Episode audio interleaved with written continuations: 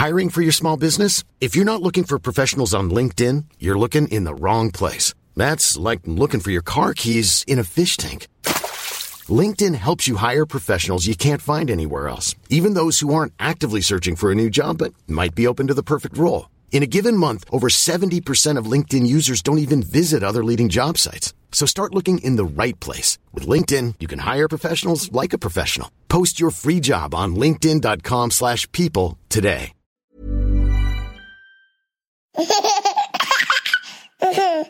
Kia ora everybody, I'm Jordan, host of the Kiwi Birth Tales podcast. It's my hope that you find support and comfort in these stories, and I'm really looking forward to bringing you today's episode. Just a reminder before we get started that these are personal experiences and you should always seek medical advice before making any important decisions. I'm not an advocate for any particular model of birth or birth care, and this is simply a platform to share these empowering Kiwi birth tales with you all. In this episode of Kiwi Birth Tales, I speak with Kayleigh about the birth of her daughter Tilly and her son Percy. Kayleigh takes us through her first birth, which was obstetrician-led and in the hospital, and then through her second birth, which was with a midwife, and that was at home. So two quite different stories, both really fast labours, and Kayleigh tells us some really interesting information about not only her births, but also adjusting to life with a newborn and then two babies. So thank you for joining me on the podcast, Kayleigh, and I hope you enjoy the story. Hi, Kayleigh. Thanks so much for joining me on the podcast today. Thanks so much for having me. No worries. Would you like to tell our listeners a little bit about you and who's in your family? So as you just heard, my name's Kayleigh, and my partner Sam is the father to my children, and we've got two kids, Tilly, who's 3, and Percy, who's 3 months. And we've got a dog called Pepper, and that's us. We live in Wellington, and yeah. Yeah, awesome, very cool. And what was the journey to pregnancy like for you and Sam? It was relatively straightforward. We actually in 2014-ish, I think, I just went in for like a really regular smear test, and they picked up on abnormal cells. So they wanted me to go to a specialist and get checked because they thought it might be precancerous or whatever their terminology is for that. So I did, and the specialist confirmed on the day it's definitely not cancer, but she was like, I'm 99% sure you've got endometriosis. And my mum had it quite extensively, so we just made the call then and there to go and get the op, because they can't fully confirm endo until they've done the operation. So yeah, the end of 2014, I had an endometriosis surgery, and they found quite a bit of it. It wasn't super extensive, but it was quite extensive for someone of my age. So took that all out, and the specialist obviously said at the time, like, you know, if you want to have children, it's probably best to do it sooner after your operation rather than leaving it too long and letting it build back up again, because it will just build back up again. Right. And I had to go off the pill for that operation. So I just never went back on. And a year later, Sam and I were just like, my dad had had a heart attack. Sam's mum had had breast cancer. They're both fine, thankfully. But we were just like, what are we actually waiting for? Like, timing's never going to be perfect. Let's just try to not try. And because I'm a secondary school teacher, I wanted to try and time it with the school holidays. Like, in a perfect world, can I try and time this with the 6-week school holidays so I can make the most of time off and Christmas holidays and whatnot? So we started trying January, February, I think, of 2016, and it didn't work the first month, but it worked the second. And yeah, we just carried Tilly through from there. Yeah, awesome. And with the endometriosis, did you have like many symptoms that came with that, or absolutely like? None? Yeah, none at all. My mum had always complained so badly, you know, come that time of the month, and terrible back pain and just really irregular periods. I had none of that, nothing at all. That's interesting. Yeah, so it was really interesting to go through all of that, and I was just really lucky that I was still on mum and dad's private health insurance, so I could go, go for that surgery sooner, you know, rather than waiting for really long. Yeah. Yeah, cool. Awesome. And how did you find out that you were pregnant? So we had been actively trying to get pregnant. Yeah. And I had thought it was going to take a really long time. The specialist had kind of said to us, oh, you know, expect it to take somewhere in the ballpark of a couple of years. You have had quite extensive endo. So although we were actively trying, we weren't like super onto it. But I had just started a new job and I was really emotional and I was like, what is going on? I had this really weird metallic taste in my mouth. And I was like, oh my gosh, I think that I might actually be pregnant. And then I was like, no, it's supposed to take 2 years. I can't be pregnant. And on the way home from work, I got a pregnancy test and came home, and I didn't tell Sam I was doing it because I didn't want to be like silly or him be like, oh my God. So I did it. And then I just remember coming out of the bathroom and being like, I know why I've been such a psycho lately. And he was like, why? And I was like, because I'm pregnant. And we were like, ah! Yeah. So that's how we found out.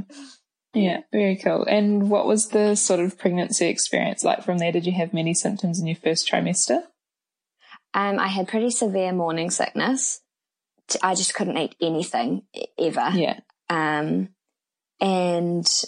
it went right into like the 20-week kind of time frame. It just never seemed to let up. And somewhere between the morning sickness ending or when it's supposed to end or whatever, I got really, really bad, like I think it's prenatal or during pregnancy anxiety. So, antenatal, I think they call it. Yes, antenatal anxiety. Oh my goodness. I had never struggled with any sort of mental illness before, and as soon as it kind of happened, I was like, what is this ball of fire that's sitting at the top of my chest that just will not go away? And everyone kept saying to me, what are you anxious about? I'll talk it through. But it was nothing. I couldn't put my finger on anything. I couldn't explain anything. It was just this huge ball of anxiety that sat, like I said, right at the top of my chest, and it never went away. And I just couldn't eat with that as well. So I don't really know when the morning sickness stopped and when the kind of anxiety bit of it kicked in. But yeah, I struggled to eat anything through my first pregnancy. I was almost smaller at the end than I was before starting. So yeah, that was interesting. Yeah. And how did you deal with the anxiety? Were you like working with your midwife, or did you do anything to try and combat that, or you just had to try and put up with it? So this kind of links into another tricky bit of the whole Tilly pregnancy journey. The midwife I had signed up with was a really amazing lady that I had played netball with, and she had a new midwifery practice in Wellington, and it was like two teams of midwives. So I signed up to her team, the purple team, and there were three, including her in the team and three in the other team. And from 8 weeks right up until the 26-week mark when I decided to change, I hadn't ever seen one of the midwives in my team. Just because, you know, births happen and other appointments happen, and because it was quite new, and I just didn't feel, because I was already struggling with anxiety, I just didn't feel settled or comfortable with that care. I had gone for scans, you know, just the normal scans that you go for, and all of my details had been wrong, all my blood test details were wrong, taking time off work. At the time I worked 40 minutes out of town where my midwife was, so I would turn up to the midwife for what I thought was my appointment and no one would show up and I wouldn't get told anything. So yeah, it was really tricky, but I made the choice to move to an obstetrician, and it was the obstetrician that said to me, well, like, why are you struggling with this? You can go and see a counsellor. And I was like, yeah, I have been seeing a counsellor. They provide it for free as part of like looking after pregnant mums going through like mental health issues. So I went to see her, but it wasn't really working as such. I don't really know how to say that. It was really good to go and talk to her, but it wasn't helping to ease my anxiety because I don't feel like it was for any particular reason. Now looking back at it, I know indefinitely that it was hormonal. I just had no control over it at all. After a while of that and then talking to the obstetrician, he kind of said to me, like, just go on this, go and see your doctor. And the doctor said to me, you just can't be not eating, Kayleigh, when you're pregnant. You can't be walking around anxious all the time. She prescribed citalopram, and I went on to that for the remainder of the pregnancy, and it probably took about 6-ish weeks for it to kind of even out, and then I just felt like a completely different person. It was incredible. It was crazy, actually. It never fully went away, but it was totally manageable. I could eat again. I was back to just being somewhat normal Kayleigh, if there is such a thing. Awesome. And how did you find that obstetrician? Were they just a private one that you searched for, or did you have a recommendation? So there's only 2 private obstetricians in Wellington, Jay Marlow and Maiwan Sangalli. But Jay Marlow was fully booked up. My friend had been through her, and she was incredible for her births. And so I just went with Sangalli because he was the only other option.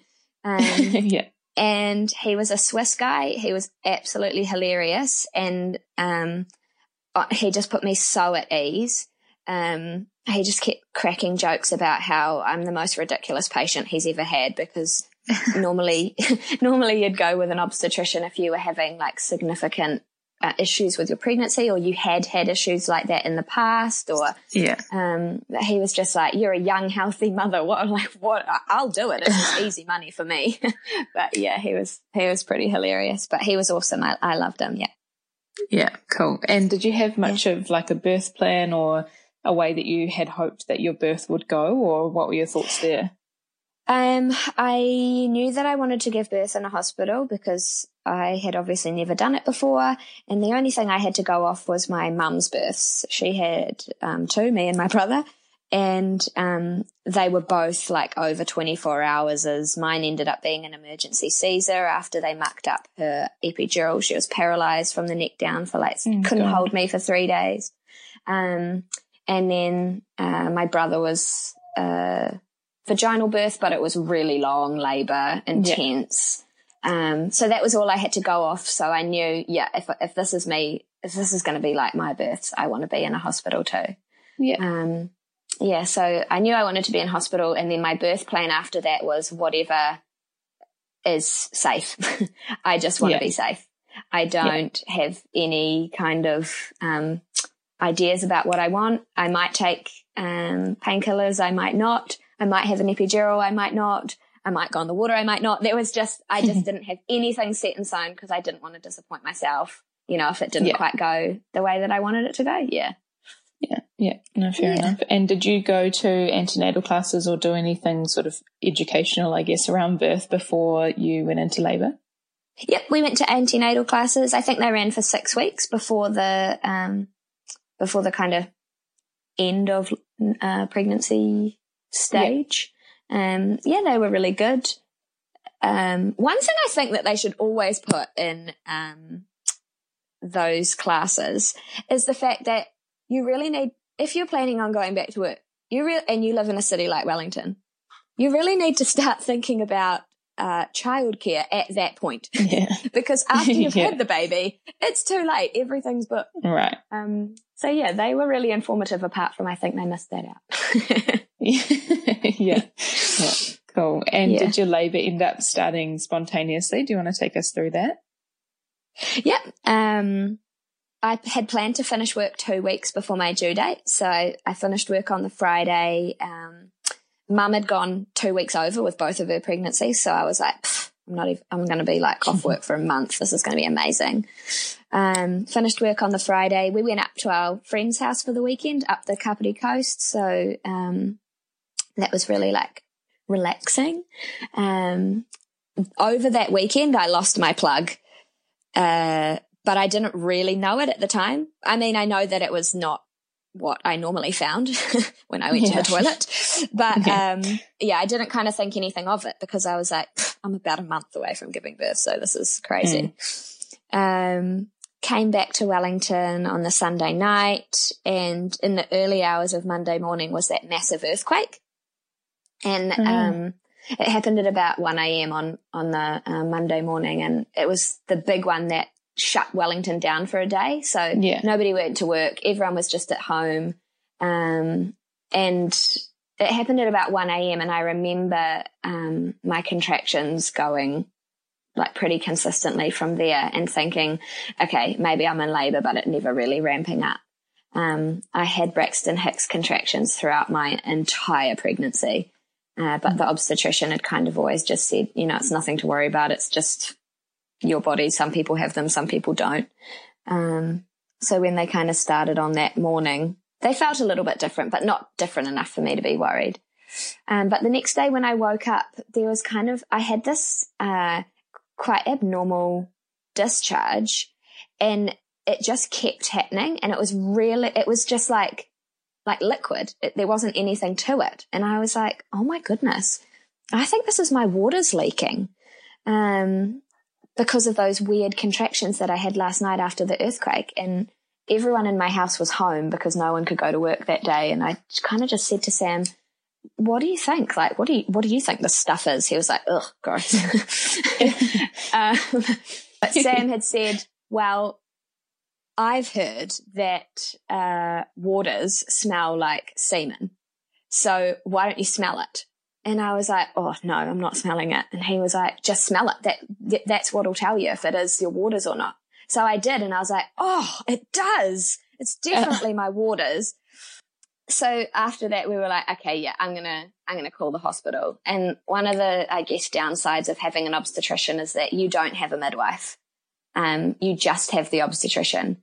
And so when you want to call and talk to a midwife or anything, you know, pregnancy related, you have to call the hospital and talk to their on-call midwife. So you're never going to get the same one. So I called the hospital and said, like, look, I think that my waters are just really slowly leaking, but I don't know. I have Braxton Hicks contractions all the time, so I don't know if I'm in labour. And she just said, oh, look, just come in and we'll check you. It's super quiet today. Like, Wellington's shut down. There's no one around, so just come in. So we went down, and Sangalli happened to be on the wards at the time.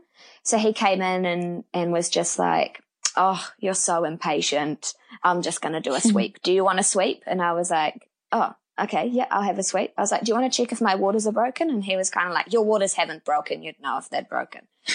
He was really, like, confident, which I think for my second birth would have put me out a little bit and made me feel like I wasn't in control. But because I had such bad anxiety with the first one, it really put me at ease. Like, I was like, this guy knows what he's doing. I feel really safe with him. And he has this funny kind of quirky manner about him. So, it was really good. He did an internal, and he was like, oh, as I thought, no broken waters, membranes intact.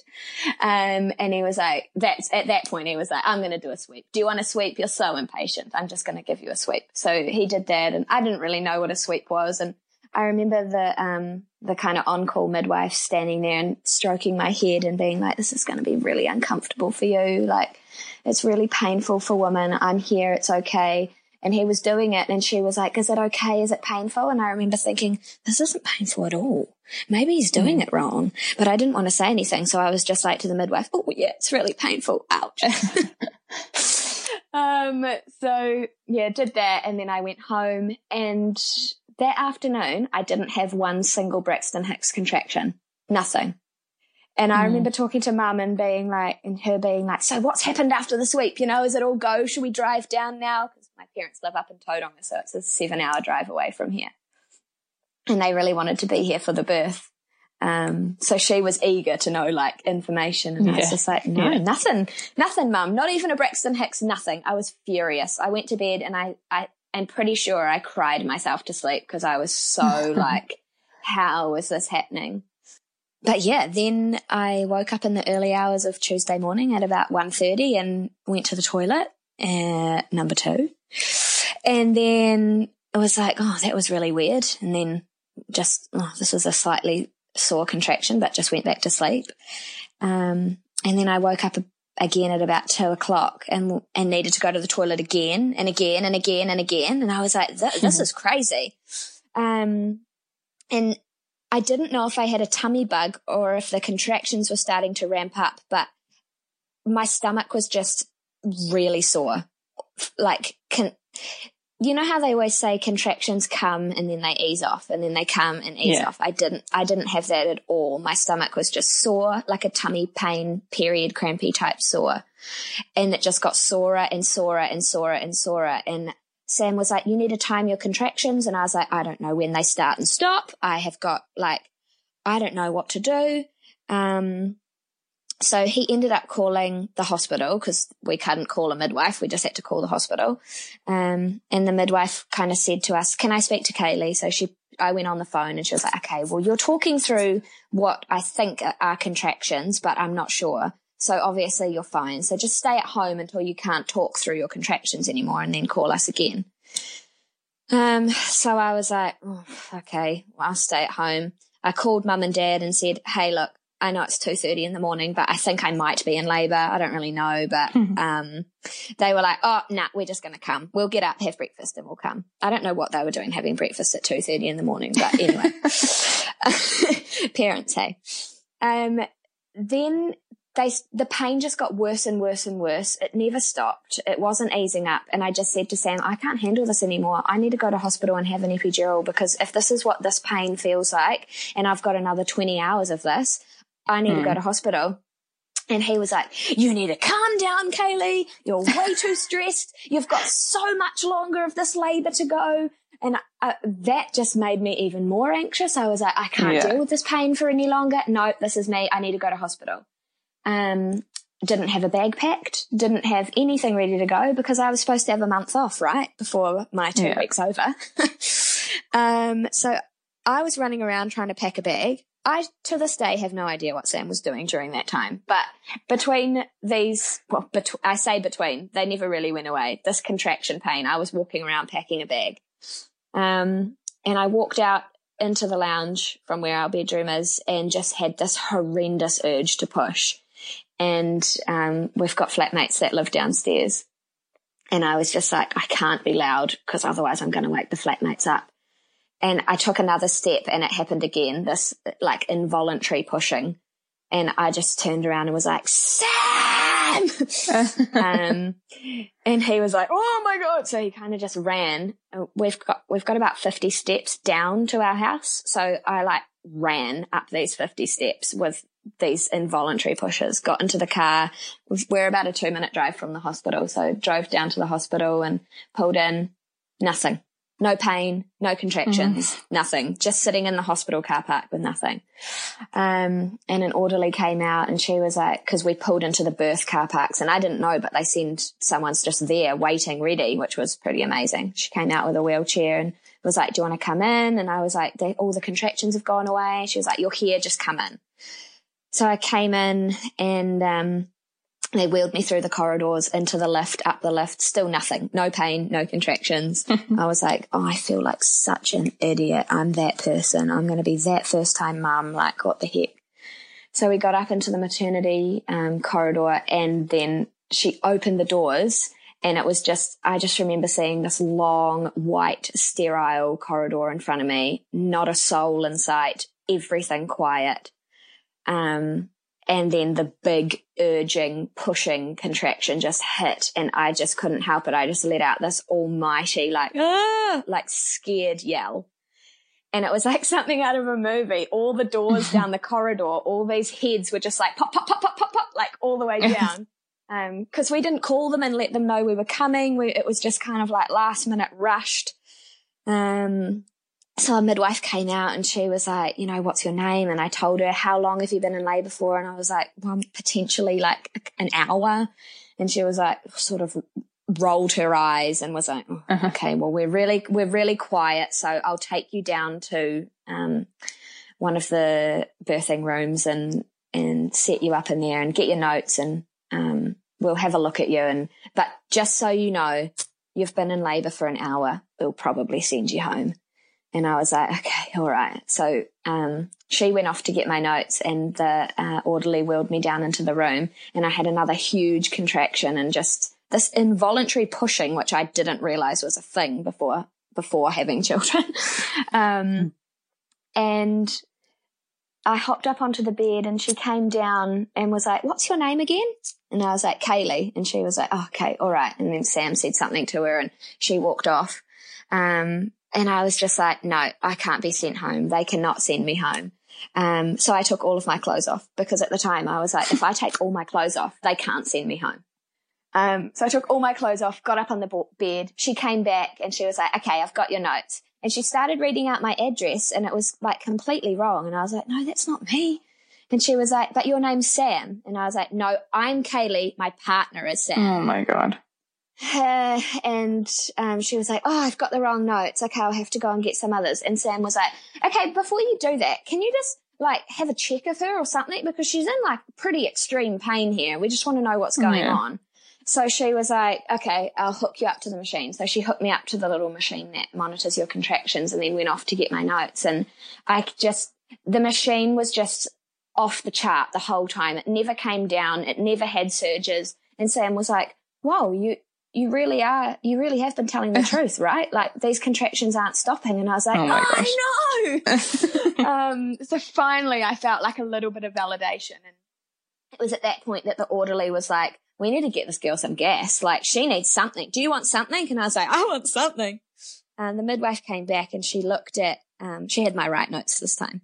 She looked at the machine and she was like, wow, Kayleigh, you're experiencing some really intense contractions with very little downtime between them. And I was like, you don't say.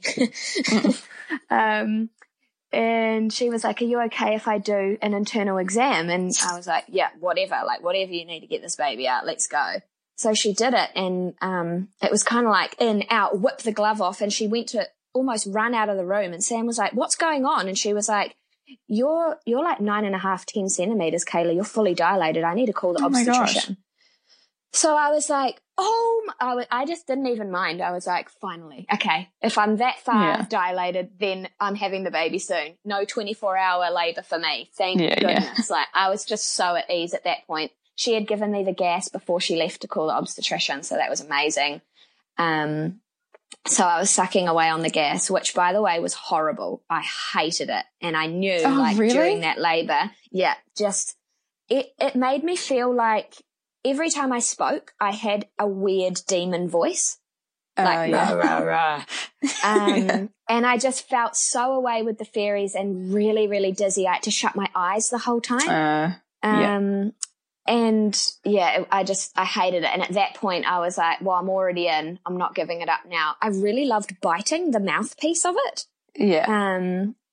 And so I was just like, for my next labor, I'm not having gas. I swear on this moment right now, I'm not having gas next time I go through this. So the obstetrician kind of like sauntered in, probably around about 5 a.m. And he was like, what's the matter? And I was like, I'm just really emotional. And I was crying. And he was like, why are you emotional? And I was like, I feel like I need to be sick. And he was like, well, be sick then. So I just kind of leant over the side of the bed and vomited everywhere. I don't know why I needed his permission to do that, but it might have just been coincidence. And then he was complaining about the scrubs and how he didn't like the color of the scrubs. And I just remember thinking, like, somebody please tell me I can push now, please, come on. And I must have looked at him with like a death stare, and he was like, what's the matter with you? And I was like, I really want to push. I've been laying here for like half an hour waiting for you to arrive, and I really have been holding this baby in, and I really want to push. Like, I can't even control it anymore. I can just feel everything down there. Please let me push. He was like, well, push then. So I did, and I probably would have done like 3 or 4 pushes, and then I had my eyes shut the whole time because the gas did make me so dizzy. And I did a push, and I just remember this massive popping feeling, and I thought, oh my goodness, I've popped my baby. I've popped it. Like, it's exploded. And I opened my eyes, and there was just this like flurry of people across the room, And I was like, oh my goodness, I've come to clean up my popped baby.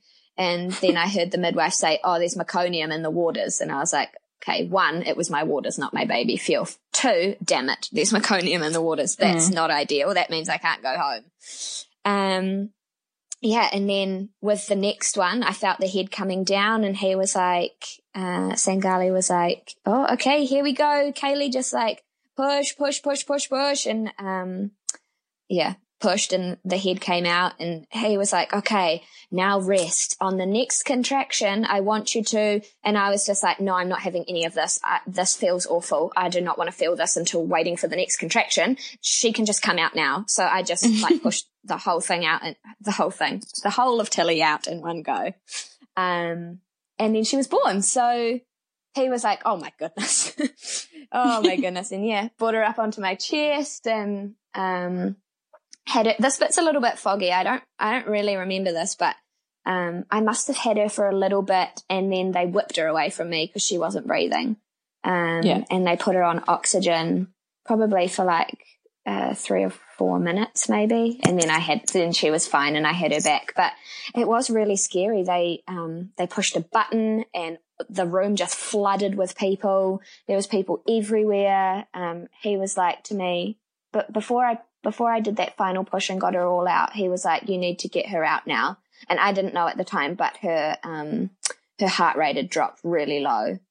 And he was like, if you don't get her out on this next push, I'm going to have to help you. And so I was just like, no, she's coming out all in one go. Let's go. Boom. Yeah. And that was it. But I was kind of, on my back with the machines, strapped around me, still monitoring the contractions. And I always kind of thought I would be on my knees, just because I had thought gravity would be better. But I just had no time really. By the time he got there, and I had waited for so long, I didn't even ask to move or anything.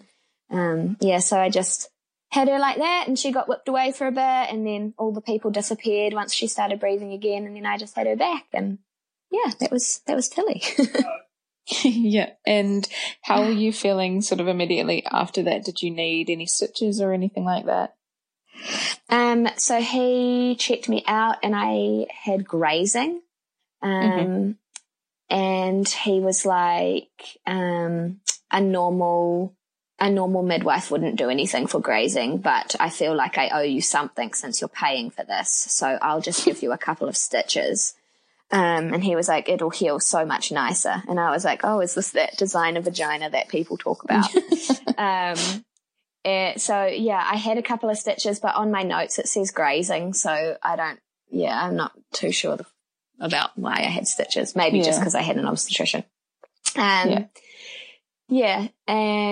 I had an injection to get the placenta out.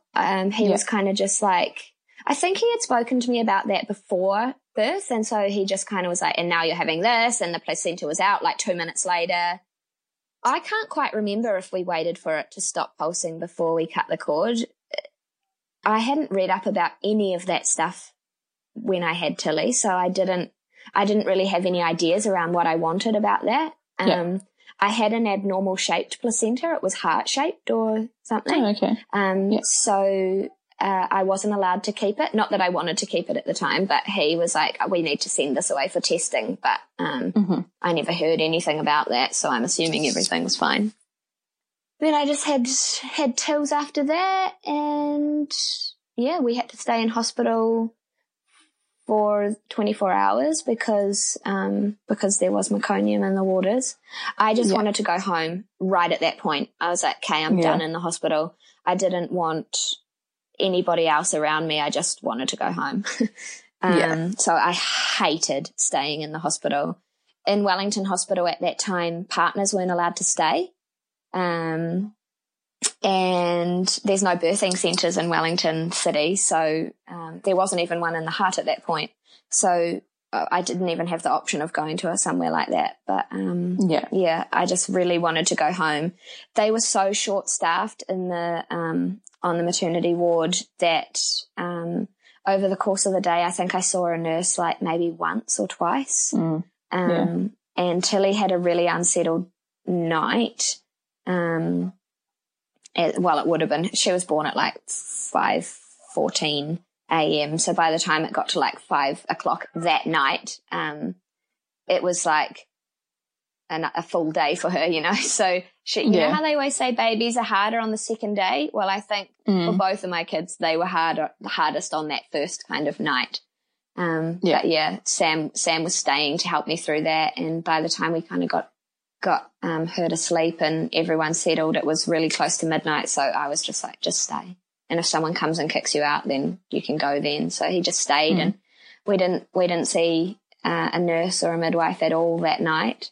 At 6 o'clock in the morning, someone came in and was like, have you fed your baby? And we were both like, whoa, you woke us up from a really deep sleep, and no, we haven't fed our baby. So, and she had slept right through. So we were like, okay. Yeah. And that was that. Yeah. And how were you feeling sort of leaving the hospital? I bet you're feeling quite relieved when you ended up going home. Super relieved. So relieved. That I had gone to like a breastfeeding class the day before in the hospital, and all the other mums were like, I'm such and such and I've been here for 5 days, and I'm such and such and I'm on day 3. I was like, I'm Kayleigh and I've been here for 3 hours and I just really want to go home. And they were all like, what the heck? And at that point I was like, I cannot stay here for 5 days. So I was just like on to the midwives. Can I go now? Can I go now? Can I go now?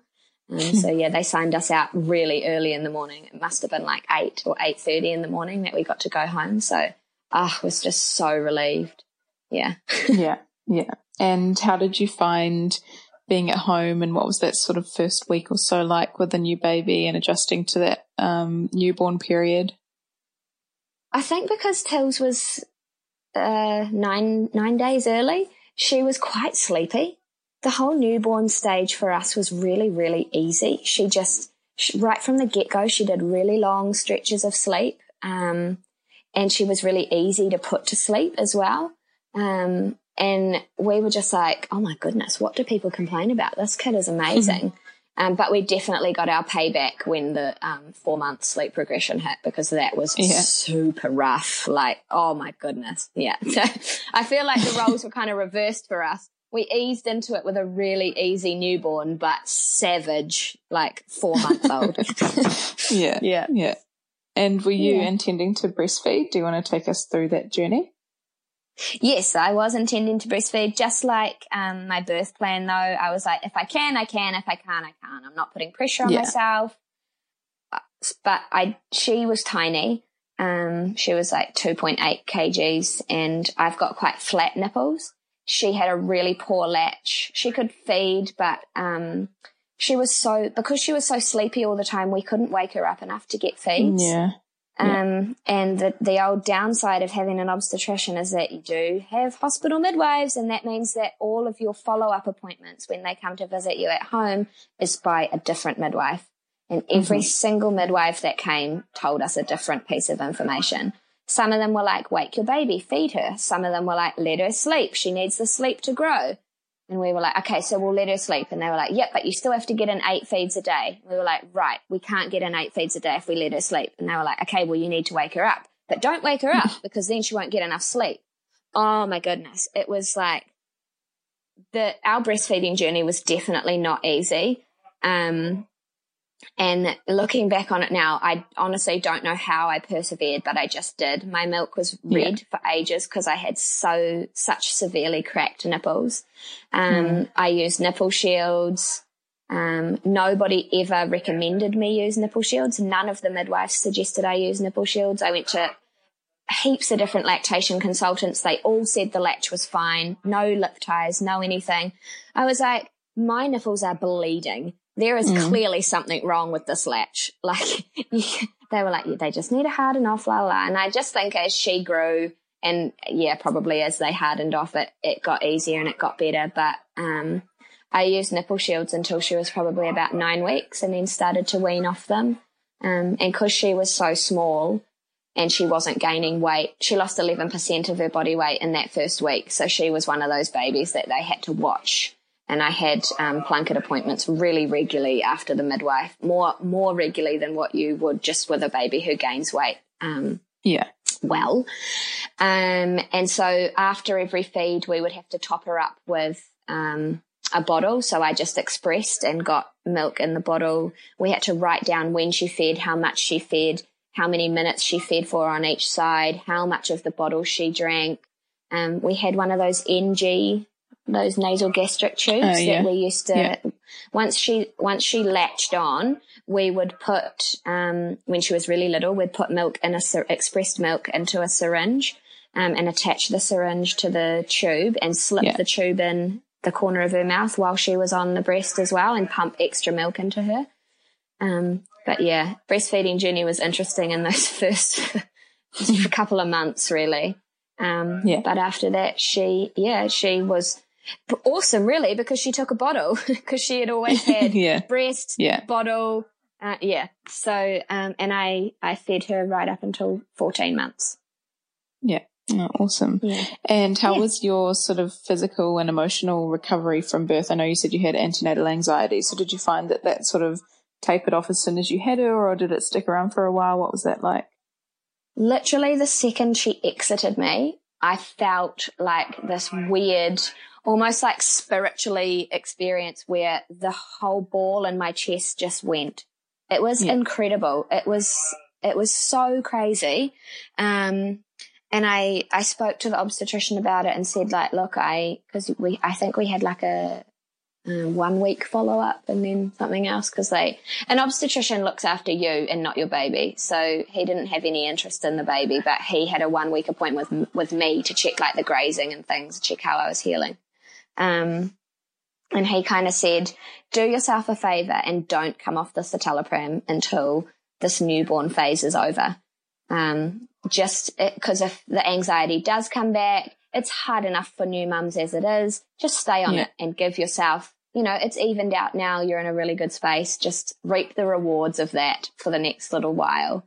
So I think I stayed on it for 3 or 4 weeks and then came off it. I wish I had stayed on it for longer through that 4-month blooming sleep regression. But, it disappeared and haven't experienced it since. So it was really just, I'm not sure if that's something that my body does when I carry a girl, because I didn't have it at all with Percy. So I'm not sure. I can't tell you. Yeah. And what sort of, or did you decide that you wanted to try for another baby when Tilly was a certain age, or had you thought you'd like a certain age gap between them, or what was that like? We didn't want the age gap to be too big, but we wanted it to be big enough so that she would be 3 years old when we had a second baby, so that she would qualify for the 23 hours of childcare. Because financially, it just wasn't something we could do. To have 2 kids in childcare under 3, not getting any help from the government. So we decided to wait. So we knew that we could start trying again in 2019. And so we did the same thing as last time. Clever me was like, all right, I want to have this baby near the school holidays. So let's start trying. We tried in January, nothing, tried in February, and again conceived Percy. So super lucky. Like I know how ridiculously fortunate we are to have tried twice and have 2 successful pregnancies and, only really have a month of trying between there. So I know quite a few people that are not so fortunate, and I just feel really blessed to be in that boat. But that's just our story. Yeah. Awesome. And what was your pregnancy experience like with Percy? Was it different to Tilly? It was a little bit different. I was even sicker. So I was convinced it was another girl. Cause I was like, girls make you sick. And, it was very interesting to find out that he was a boy, but anyway, that's great. We're very happy with our boy. But the sickness, I think this time, knowing how sick I was last time, I was a lot quicker to jump on any kind of help rather than soldiering through it and being like, I'm strong, I can do this on my own. I just went to the doctor straight away and said, I can't eat anything because I feel so sick. So she gave me Ordanzatron, which is like a drug for chemotherapy patients, as far as I'm aware, and it just helps with nausea. You take it 3 times a day. It's just like a dissolvable one under your tongue. And it works instantly. It was incredible. And as I got further along, the sickness probably started about 6 weeks and went right through until 24, 25 weeks. But as it got further along, like into the late teens, 20s, I started to cut down on the Ordanzatrons. And instead of taking 3 a day, I would only take like 1 or 2 at breakfast and lunch. And then as it got further along, only 1 in the morning, because I found it was only in the morning rather than constant all day sickness all the time. So in that sense, similar. I had the sciatic pain that I did with Tilly. I didn't mention that before, but I did have that. And the Braxton Hicks contractions all the way through. Savage. And did you find out that he was going to be a boy? I forgot to ask you with Tilly if you found out with her as well. Yes, I did. Yeah, we found out with both of them. I'm like quite a visual person, and I like to be prepared, and visually prepared means like visualizing what rooms and things are going to look like. And I just, that was part of my nesting. I really wanted to do that. And I did find, like, as soon as I had found out what I was having, it helped me. I know this will sound a bit silly, but it totally helped me realize how real it was. You know, like, I'm not just having a baby, I'm having a little girl, I'm having a little boy. Awesome. And I know that you ended up having a home birth this time. So do you want to take us through the decision to do that? And did you go with a different midwife? And what was that like? Yeah, so we, as I said earlier, didn't love the hospital. Not because I had a super bad experience, but just because as soon as I was there, I wanted to be home, and I just didn't like feeling like I wasn't in control. And because we had had such a rapid birth last time and everything went smooth sailing, pretty much, apart from Till's not breathing, which sounds pretty bad, but it wasn't that bad. No, I know what you mean. Her cord was just over her shoulder as she was coming through the birth canal, so that's what made her blood pressure or her heart rate come down really low. And as soon as she was out, she came quite fast, but forgot to mention that before. But yeah, we knew that was kind of like a fluke thing. It wasn't something that just was going to be something that could potentially, well, it could potentially happen again, but we knew it probably wasn't likely. So we were like, I said to Sam, I think I want to have a home birth. And he was like, whoa, all right. Do you want a pool? And I was like, not necessarily. I just want to be at home. It happened so fast last time. It was so stressful getting to the hospital. I just want the ease of, you know, being at home this time. So yeah, I looked for a midwife. Sangalli has since retired from private practice, so he still works as an obstetrician in the hospital, but he doesn't do private patients anymore.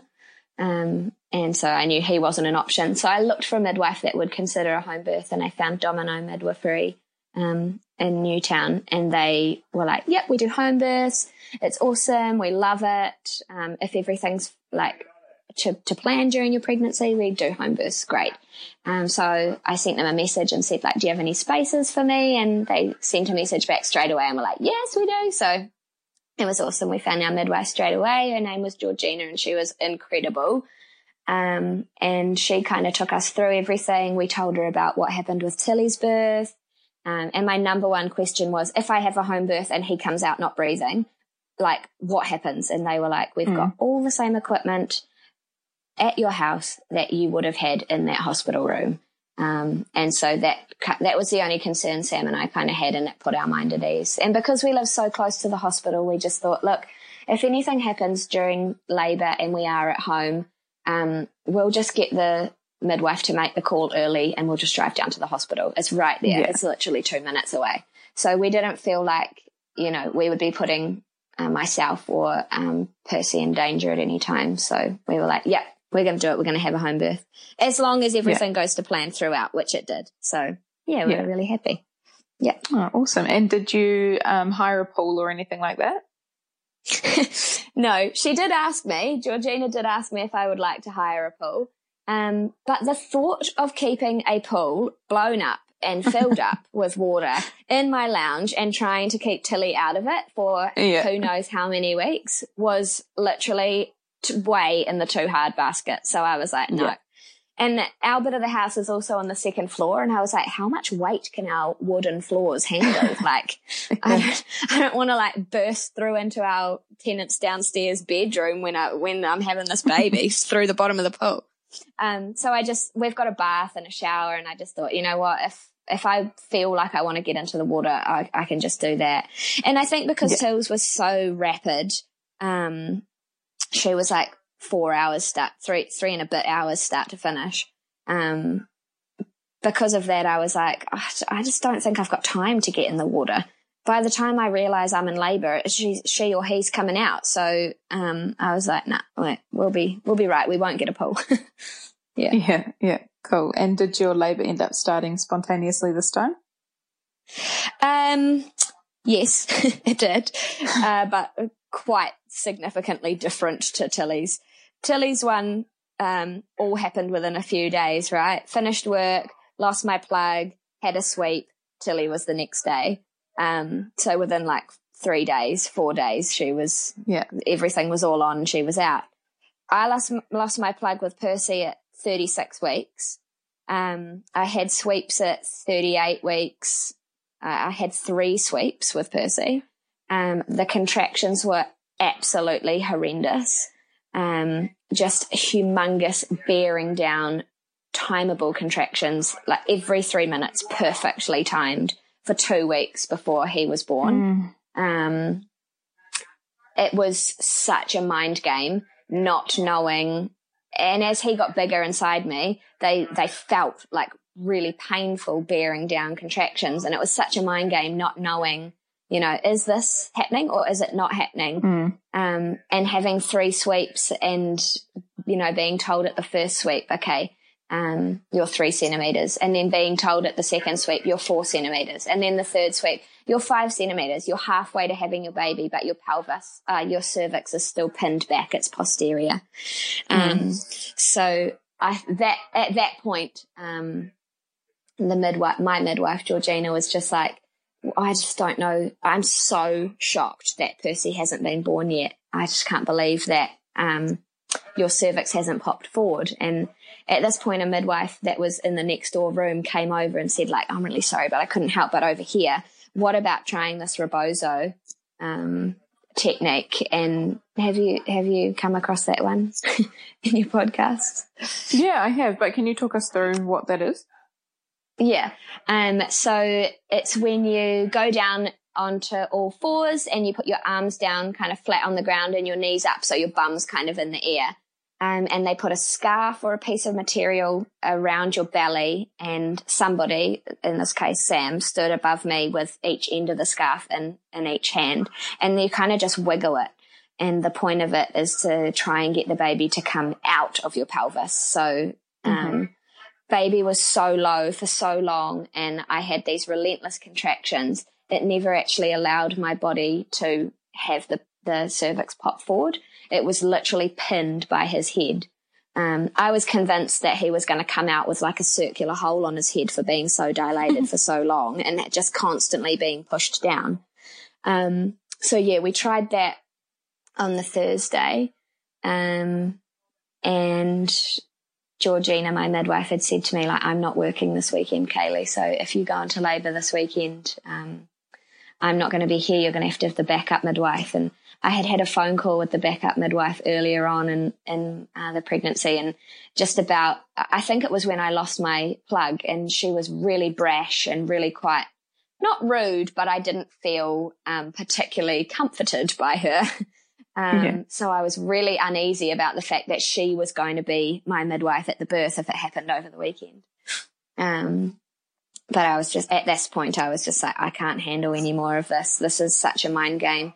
And at that appointment, Georgina could see that I was just at the end of my tether, and I was just losing it mentally.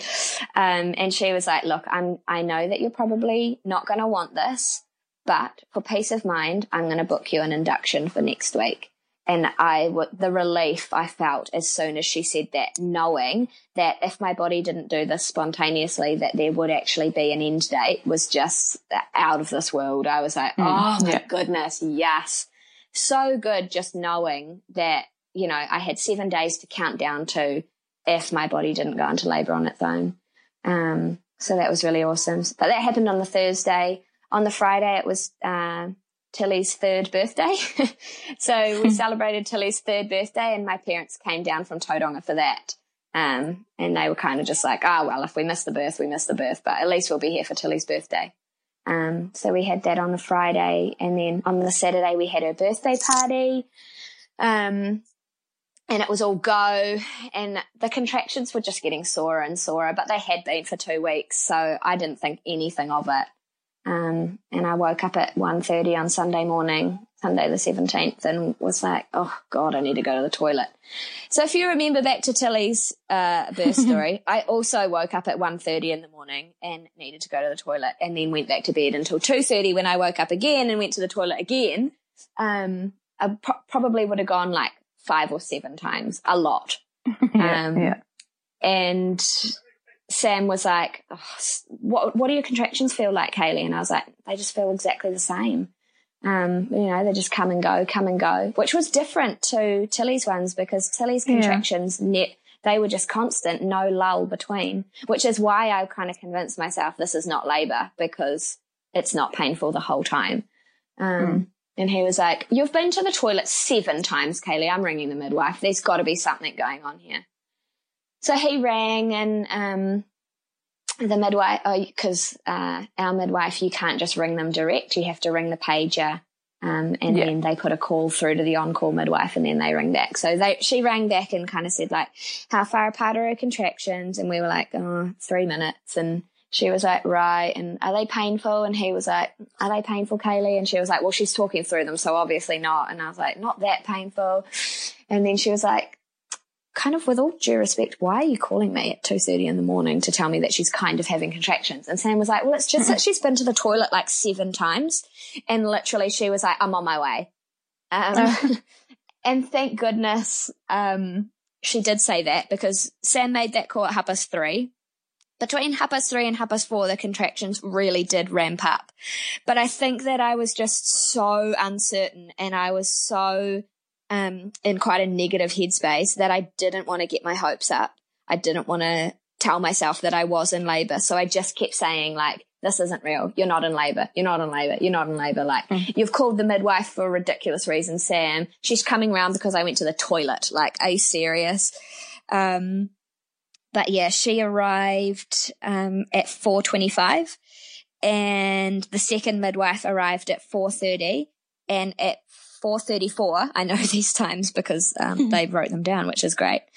My body started pushing on its own, and the midwife kind of came in, and I was in the bedroom, and she put the little Doppler on and checked baby's heart rate, and he was all good. And she was like, okay, I'm just going to leave you in here. You're more than welcome to stay out here.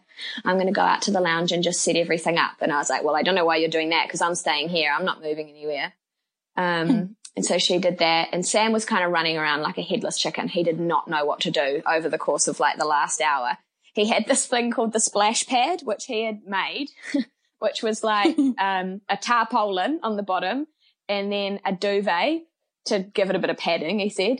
And then this really special blanket that was my grandma's blanket. That was kind of like one of the only blankets we had. So that went down on top, and then a couple of towels. And it was all rolled up like a roll of sushi.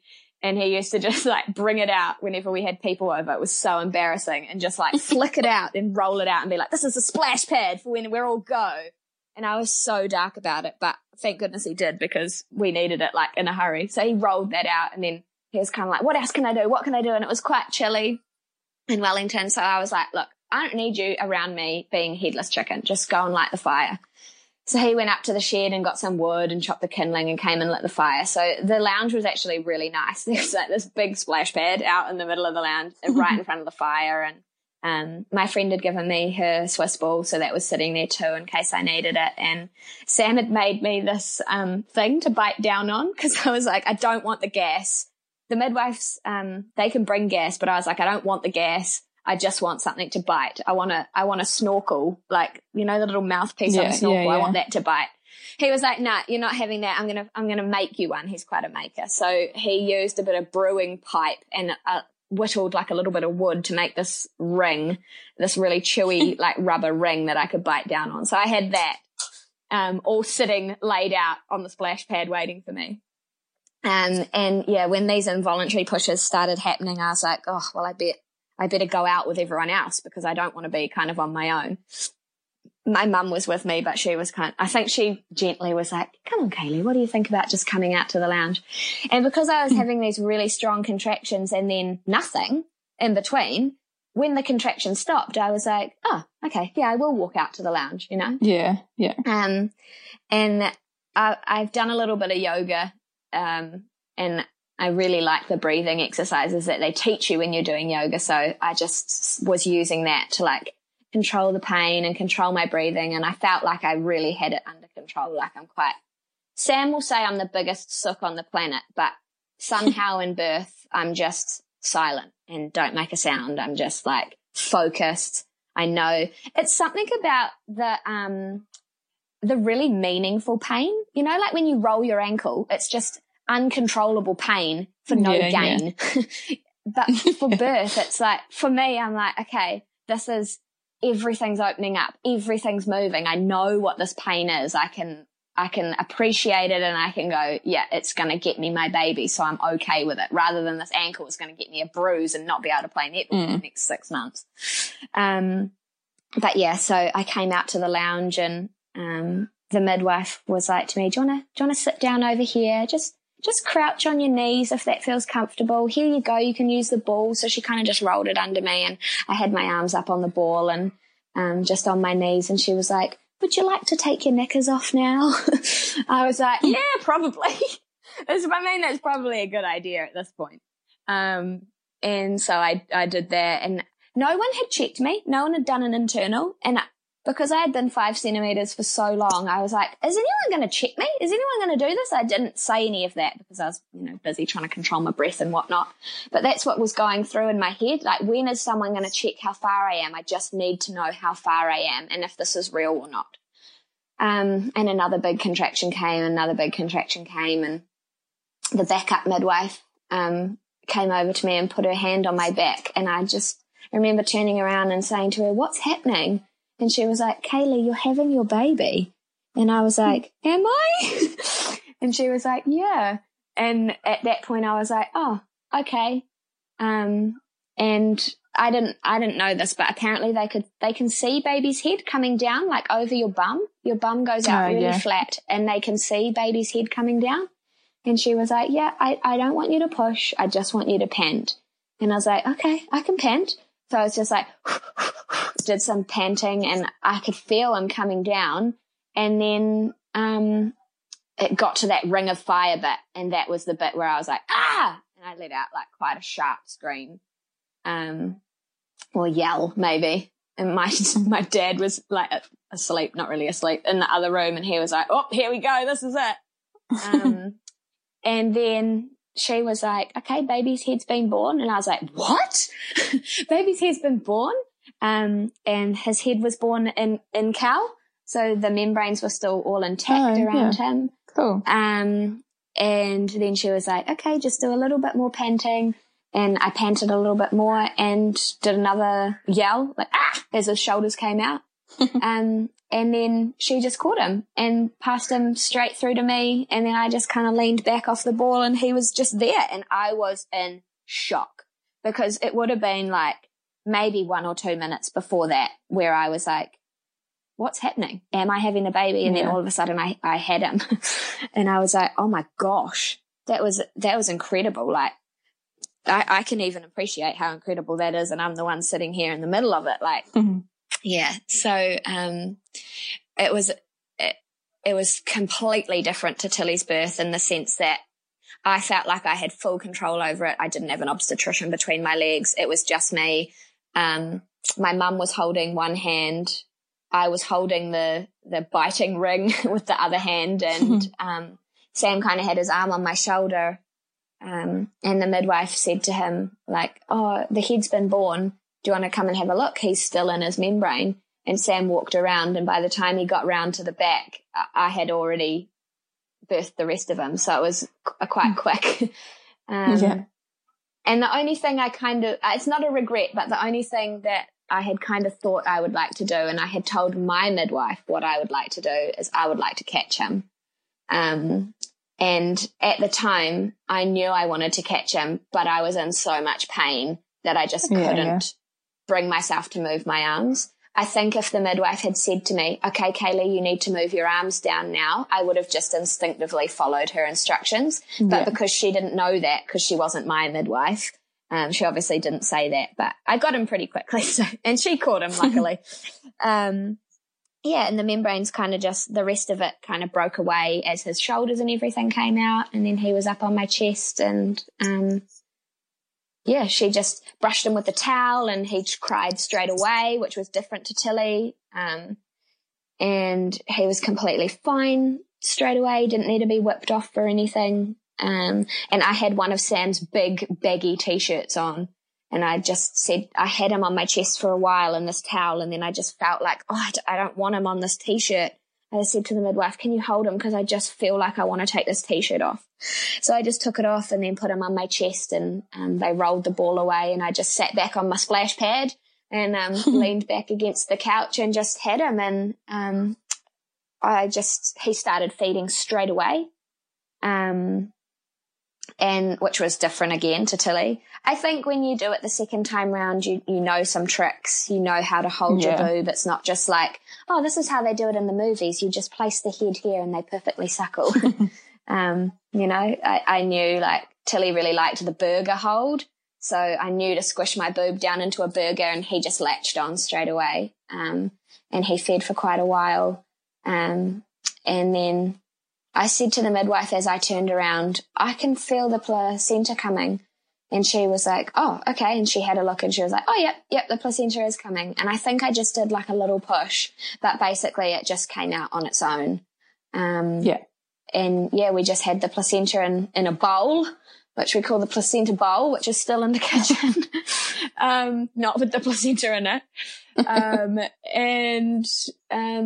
We just waited for everything to stop pulsing and it to go white, and Sam cut the cord, and we kept his placenta and planted it in this massive terracotta pot we've got out on the deck. So I kind of wish I'd kept Tilly's too, but I didn't have the option at the time, so what can you do? And that was that. Oh, awesome. He was born. He was with us. Yeah. What a different experience to your first birth. It sounds, so lovely. Not that your first birth wasn't, but, just such a different experience. It was. It really was. And like you say, it wasn't that the first one wasn't lovely. At the time, I was super proud of my first birth. I still am super proud of that first birth, but this one was like 2 and a bit hours, even more rapid than the first, and I was just so in shock. But looking back on it now, I'm just like in awe of kind of what my body did and what everyone's bodies do in birth, But it was just so nice to be at home and to have my whānau around and not have to go anywhere, not have to walk anywhere to go to the toilet past people or, the sterile white walls and horrible lighting. We were in front of the fire, like in my own space. Percy was born at, I can't remember what time Percy was born, 4 something in the morning. And we kind of just sat around in the lounge for the rest of the morning, and the midwives stayed with us, and they weighed him and checked him, and I went for a shower, and they made me toast and cups of tea, and just stayed with us and chatted, and it was just kind of like they were part of the family. And then Tilly woke up at 7, and we could hear the door opening to the lounge, and so Sam went over and met her at the door and was like, we've got a pretty big surprise for you. And she was like, what? And he was like, come and meet your baby brother. And she ran over and she was like, it's Percy. And we kind of hadn't talked about it. We hadn't actually talked about his name before then, but she had decided earlier in the pregnancy that baby was going to be called Baby Percy, because my granddad passed away in July, and we went to his funeral, and she came, and that was kind of the first death that she had experienced, and she really loved Granddad Percy and great Granddad Percy for her. And she was like, we were in the shower one night and she was rubbing my tummy, and I was like, what do you think we should call baby? And She was like, I think we should call him baby granddad Percy. Oh my gosh, I melted. I was like, how can we not? How can we not call him Percy? So yeah, she ran over and was like, it's baby Percy. And yeah, gave him a cuddle and then turned around and goes to Sam, can I have my surprise now? Huh? Sam was like, mate, is this not a humongous surprise? Oh, funny. Yeah. So that was that, and we've got tenants that live downstairs, and they came up at about 9:30 and walked into the lounge and were just like making their breakfast and looked over and saw me on the couch and they were like, oh my God. So yeah, they just slept through the whole thing as well. Yeah, it was crazy. The midwives, they stayed until about 7:30.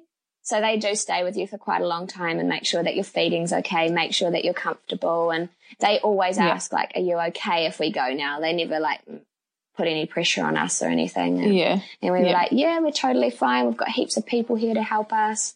Yeah, so they left at about 7:30 and one of them came back in the afternoon just to check on us again.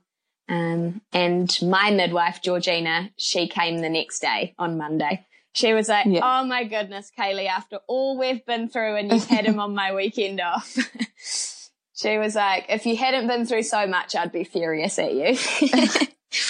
Yeah. And what was your physical recovery like this time around? Did you feel like it was any different to your first?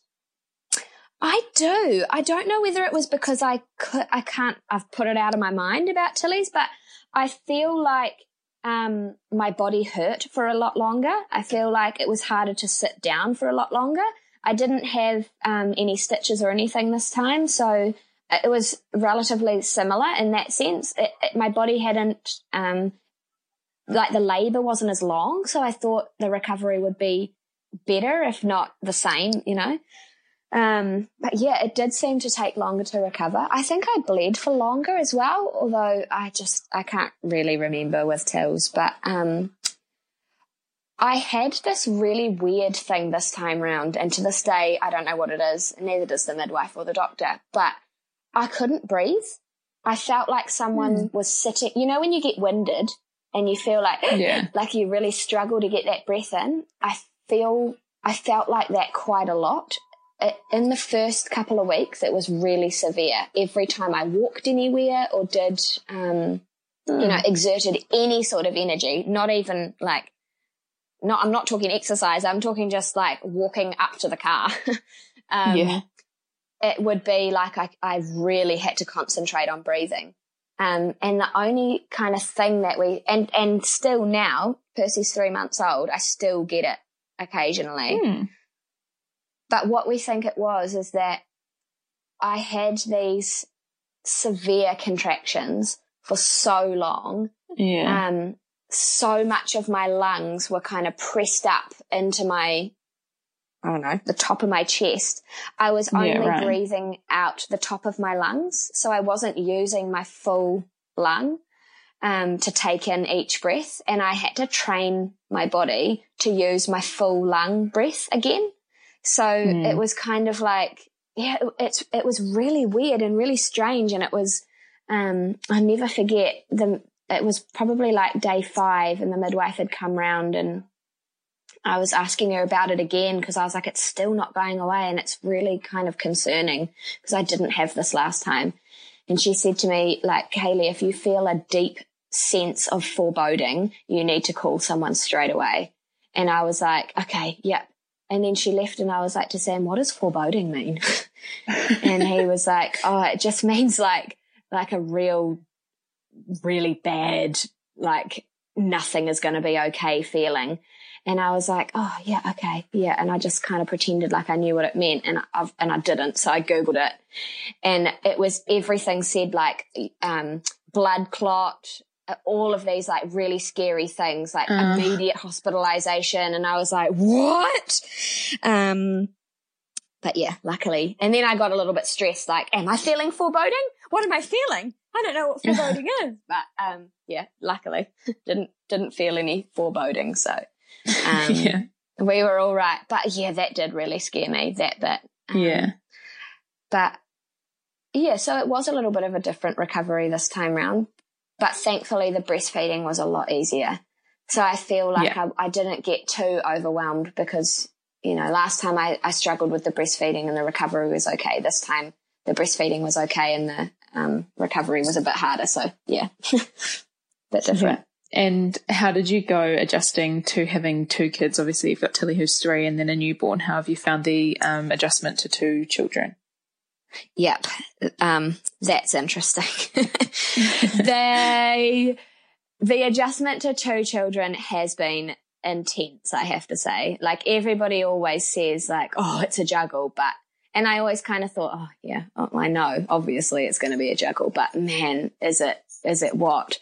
Tilly is full on. She likes to be entertained all the time, and she is not one to just sit and chill on her own. She is a doer, which I think she gets from me and her dad. So we can't blame her, but yeah, I think a lot changed for her in a really short period of time as well. She turned 3 on the Friday and finished at her daycare, the daycare that she'd been at since she was 8 months old. So she left all of her friends, all of her kayako, her teachers, and kind of had her birthday party on the Saturday. Percy was born on the Sunday. And then on the Monday, she started at kindy, which was a completely new place, new teachers, new people. So I think she felt quite, you know, like, where am I? Where is my place? Yeah. And saying that, she has been ridiculous with Percy. She loves him so much. She's never been jealous. She's never, you know, I've heard of some children being quite, like, resentful and they lash out at them. And she's never really, like, tried to compete for our attention. She's really understanding and knows that we need to be with Percy. But the guilt that I felt for not giving her the attention was just like unreal. It's getting better now and I still kind of have pangs of it, but it was a huge adjustment getting used to sharing yourself with 2 little bubbers and constantly feeling like I'm not giving Percy what I gave Tilly. And I'm not giving Tilly what I gave her before Percy was here. So it's constantly that feeling like you're never giving everybody enough, but actually everyone's fine, you know. But it's just that mum guilt thing, trying to get yourself through that, Yeah, no, for sure. I can appreciate that even though I'm not going through it. And I love following you guys on Instagram. I think that they are both so cute. And, yeah, I love what you post and sort of keep it real. So thank you for always sharing that, and thank you very much for coming on the podcast and sharing your birth stories and sort of journeys after birth with us. I really appreciate it and love that they're so different. I think people will get a lot out of that, and if they're considering a home birth, I think your story would definitely be convincing. So thank you. Oh, thank you. Thank you very much. Yeah, I just with the home birth, I just think you know, there's so much scaremongering that happens out there, and I know they're not for everybody, but they really are a natural, beautiful thing. If everything's ticking along quite smoothly in your pregnancy, it's totally a viable option for people. And, you know, I think people don't need to be scared. They can trust their bodies and their midwives and just know that there's backup there if they need it. So, yeah. I can't rate mine enough. If I don't know yet if we're going to have another child, but we always said we wouldn't. We were always like, no, 2 it is. But I just have this overwhelming sense of not being finished. Sam's definitely finished, so I might have to work on some convincing there. But, if we do have another baby, it will definitely be another home birth, all going to plan. So, yeah. Can't rate it enough. Awesome. Thank you so much for allowing me to tell my story. No, it was awesome to have you. Thank you. Thanks so much for listening to this episode of the Kiwi Birth Tales podcast. I really hope you enjoyed it. I'd love to hear your feedback, so either leave a review on the podcast app that you're listening on or head to our Instagram at Kiwi Birth Tales and leave a comment there. If you're interested in sharing your birth tale, then please head to the Instagram page and use the email link to get in touch. Thanks again for listening. I really look forward to sharing the next episode with you. Imagine the softest sheets you've ever felt. Now imagine them getting even softer over time. That's what you'll feel with Bowl and Branch's organic cotton sheets. In a recent customer survey, 96% replied that Bowl and Branch sheets get softer with every wash. Start getting your best night's sleep in these sheets that get softer and softer for years to come. Try their sheets with a 30-night guarantee. Plus, get 15% off your first order at bowlandbranch.com. Code BUTTERY. Exclusions apply. See site for details.